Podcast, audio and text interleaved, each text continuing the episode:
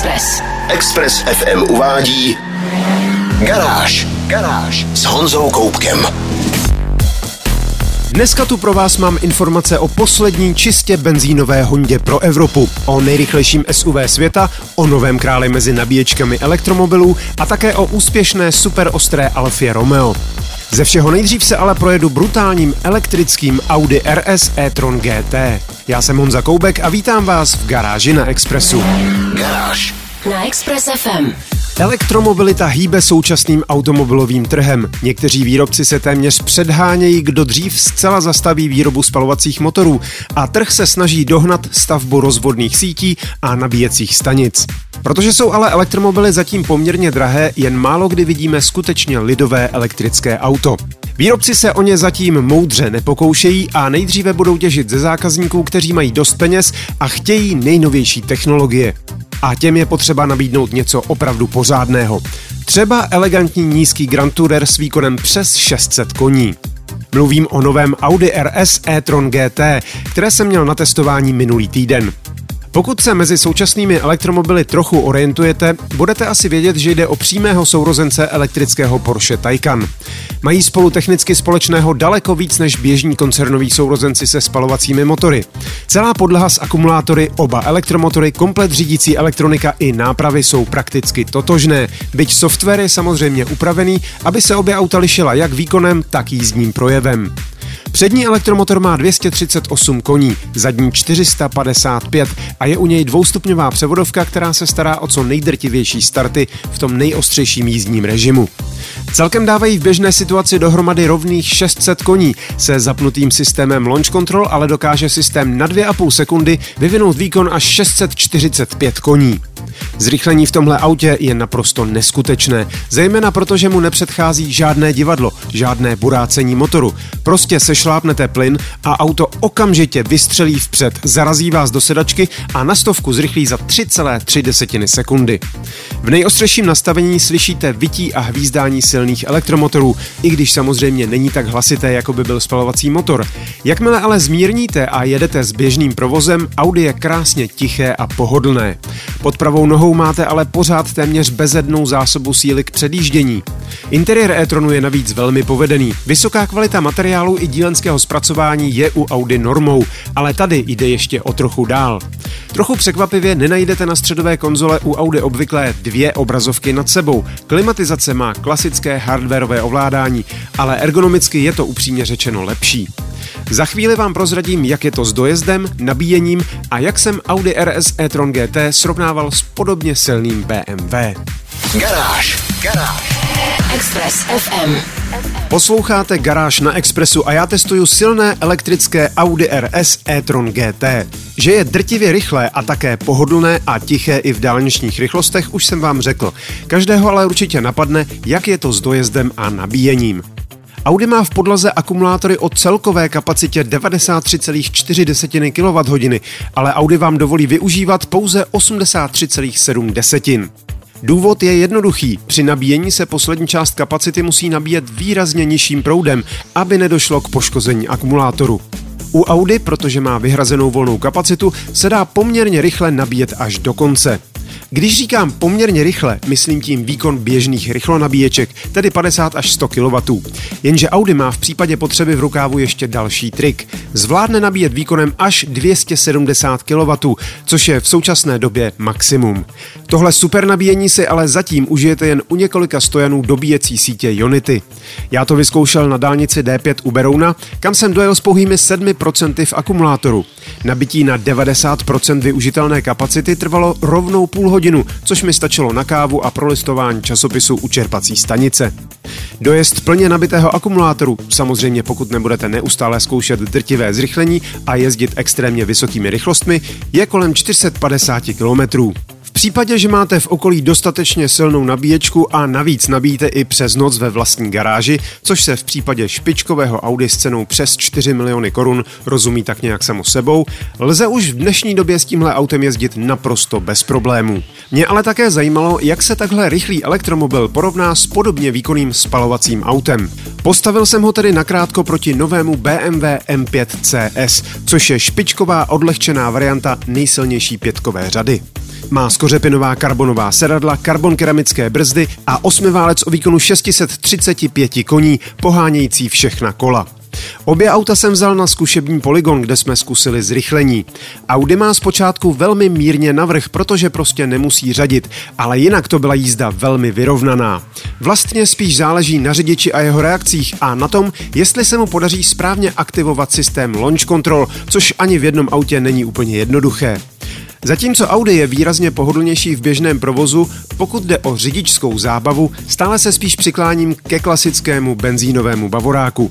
I v zatáčkách je s ním trochu víc zábavy, zatímco Audi díky velmi pokročilému vektoringu točivého momentu v zatáčkách velmi zručně maskuje svou hmotnost, při skutečně rychlé a ostré jízdě na hraně přilnavosti vyjde najevo, že zatímco bé em vé je i při své velikosti pěkně vyvážené, Audi s půlmetrákovým handicapem akumulátorů prostě začne ztrácet a je nedotáčivé.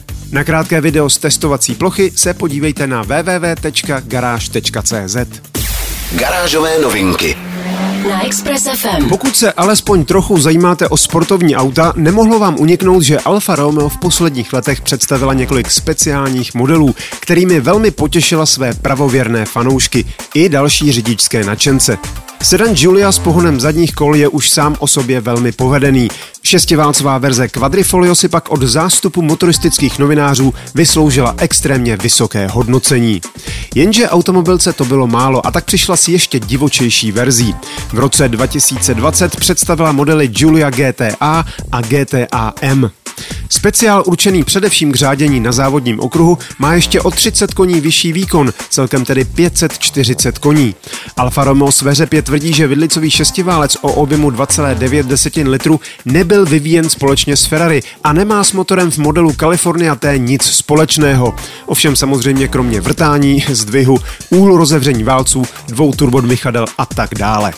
Můžeme jim to i věřit, pokud chceme, každopádně ten motor je skvělý. GTAčko je navíc o celý metrák lehčí než Quadrifoglio, má lepší aerodynamický přítlak, je stabilnější, má širší rozchod a vůbec celkově upravený podvozek. O ultimátní verzi gé té á em to platí dvojnásob, na té najdete napevno montované zadní křídlo, obří difuzor, agresivně nastavenou geometrii podvozku, uvnitř skořepiny s šestibodovými bezpečnostními pásy vpředu a vzadu jen prázdný prostor a ochranou klec. To všechno je pěkné, ale automobilka si za to řekla takové peníze, že mnozí nevěřícně kroutili hlavami a předvídali, že si to nikdo nekoupí. Verze gé té á totiž byla naceněná na čtyři miliony a čtyři sta tisíc korun, gé té á em byla ještě o dvě stě tisíc dražší. Alfa Romeo ovšem právě oznámila, že celá pětisetkusová kvota už je vyprodaná, takže to zřejmě nebyla pravda. Značná část se prý prodala v Asii a Oceánii, jinými slovy v Číně, Japonsku a Austrálii. O Giulii gé té á se mluví jako o poslední opravdu ryze sportovní a čistě spalovací Alfě Romeo. Docela by mě zajímalo, jestli se nějaký kousek dostal i do Čech. Fantastické fotky tohoto výjimečného auta si znovu můžete prohlédnout v článku na w w w tečka garáž tečka cz. Express devadesát celá tři ef em. Posloucháte Garáž na Expressu. Automobilky přecházející na plně elektrický pohon se předhánějí nejen v kapacitě baterií, která znamená větší dojezd, ale také v rychlosti nabíjení. Přestože většina současných majitelů elektromobilů nabíjí především doma ve vlastní garáži, možnost na delší cestě rychle doplnit baterku je pochopitelně velkým lákadlem.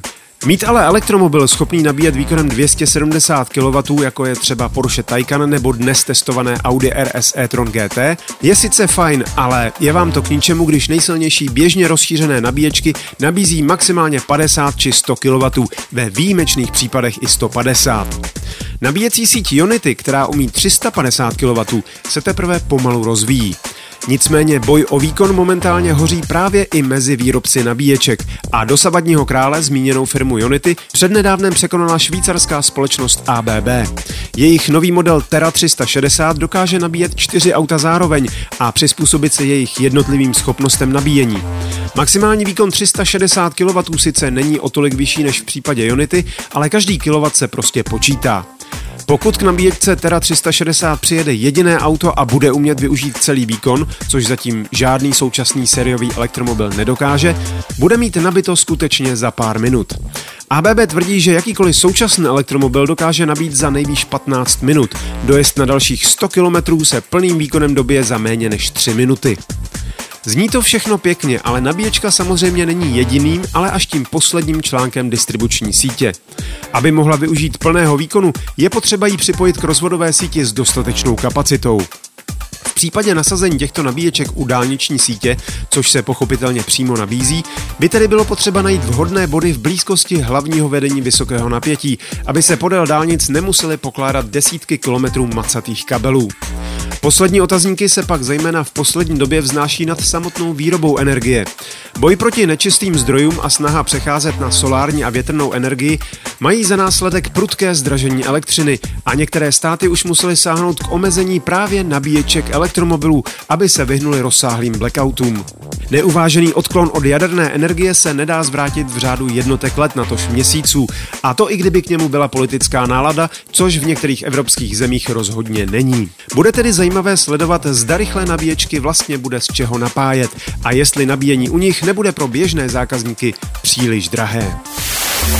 Express devadesát tři celá tři ef em. Tipnete si, jaké je nejrychlejší SUVčko na světě? Tradiční německý úpravce Mercedesů firma Brabus tvrdí, že je toto jejich, respektive že to bude teprve připravovaný model Brabus devět set Rocket Edition. Jde o model pro lidi, kteří si koupili zběsilý Mercedes A M G G L E Coupé a zdálo se jim, že šest set deset koní a zrychlení na stovku za méně než čtyři sekundy jsou v autě vážícím dvě celé čtyři tuny trapně obyčejné hodnoty. Brabus takovým lidem dokáže naslouchat a především už díky dlouholetým zkušenostem dobře ví, že kvalitní železo od A M G klidně vydrží i pořádné dodatečné úpravy. A když říkám pořádné, myslím to smrtelně vážně. Tady nejde jen o nějaké přeladění řídící jednotky a větší turbo. Vidlicový osmiválec se dočkal převrtání ze čtyř na čtyři celé čtyři litru. Dostal kované písty, kované ojnice, nový klikový hřídel, nové výfukové svody, dvě větší turba, výkonnější palivové pumpy a spoustu dalších drobností. Výsledkem je, sedíte, devět set koní a tisíc dvě stě padesát newtonmetrů. Tedy ten krouťák je jen teoretický. U Brabusu totiž museli přeprogramovat řídící jednotku, aby ho o dvě stě newtonmetrů snížila. Plnou nálož by totiž nevydržel zbytek pohonného ústrojí mezi motorem a silnicí. Maximální rychlost německého mastodonta vzrostla na nepředstavitelných tři sta třicet kilometrů za hodinu. Zrychlení na stovku kleslo na tři celé dvě sekundy. Obě tyto hodnoty jsou lepší než v případě Bentley Bentayga Speed nebo Porsche Cayenne Turbo G T. Takže ano, Brabus devět set Rocket Edition je nejrychlejším SUVčkem planety. O jeho zastavení se pak starají monstrózní vrtané kotoučové brzdy o průměru čtyři sta milimetrů vpředu a tři sta šedesát milimetrů vzadu. Kola z domácích dílen Brabusu mají neuvěřitelných dvacet tři palců a obouvají speciální pneumatiky Continental dvě stě devadesát pět na třicet vpředu a tři sta třicet pět na třicet vzadu. Brabus pochopitelně dodává i výrazný aerodynamický kit, stejně jako kompletně předělaný interiér plný karbonu a alkantary. Vznikne pouhých dvacet pět kusů, jeden bude stát téměř deset milionů korun. Na podrobnosti a fotogalerii se můžete podívat na garáži tečka cé zet. Garáž na Express F M. Na závěr jsem si dneska nechal poslední čistě benzínový model, který bude prodávat automobilka Honda. Oprava, který bude prodávat v Evropě, protože na ostatních trzích, které nemají tak drakonické pokuty za spalovací motory, bude v klidu dál prodávat i moderní modely se spalovacím motorem a bez těžkých a nákladných baterek a elektromotorů. Tím posledním mohykánem v Evropě není nic jiného než nová generace Hondy Civic Type R.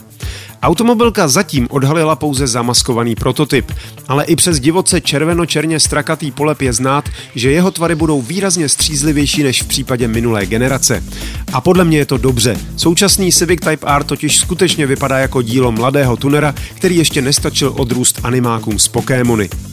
Nový model se pravděpodobně bude vyznačovat výrazně menším počtem falešných nasávacích otvorů a průduchů a i když mu zůstane trojice výfuků uprostřed zadního nárazníku i výrazné křídlo nad víkem kufru, celkově to prostě vypadá na vkusnější záležitost. Technické podrobnosti oficiálně zveřejněny zatím také nebyly, ale víme, že Type R bude stejně jako o něco slabší verze S I nabízen výhradně s manuální převodovkou, což je pravděpodobně jen dobře, protože Honda jinak využívá bezestupňové variátorové převodovky a A to v ostrém hatchbacku skutečně nechcete. Jinak se o pohonném ústrojí vedou divoké spekulace. Střízlivá frakce mluví o další evoluci současného dvoulitrového čtyřválce pohánějícího přední kola, který by ze svých současných tři sta dvacet koní mohl ještě posílit. Odvážnější spekulanti pak tvrdí, že by se mohlo objevit hybridní ústrojí s výkonem čtyři sta koní a pohonem všech kol.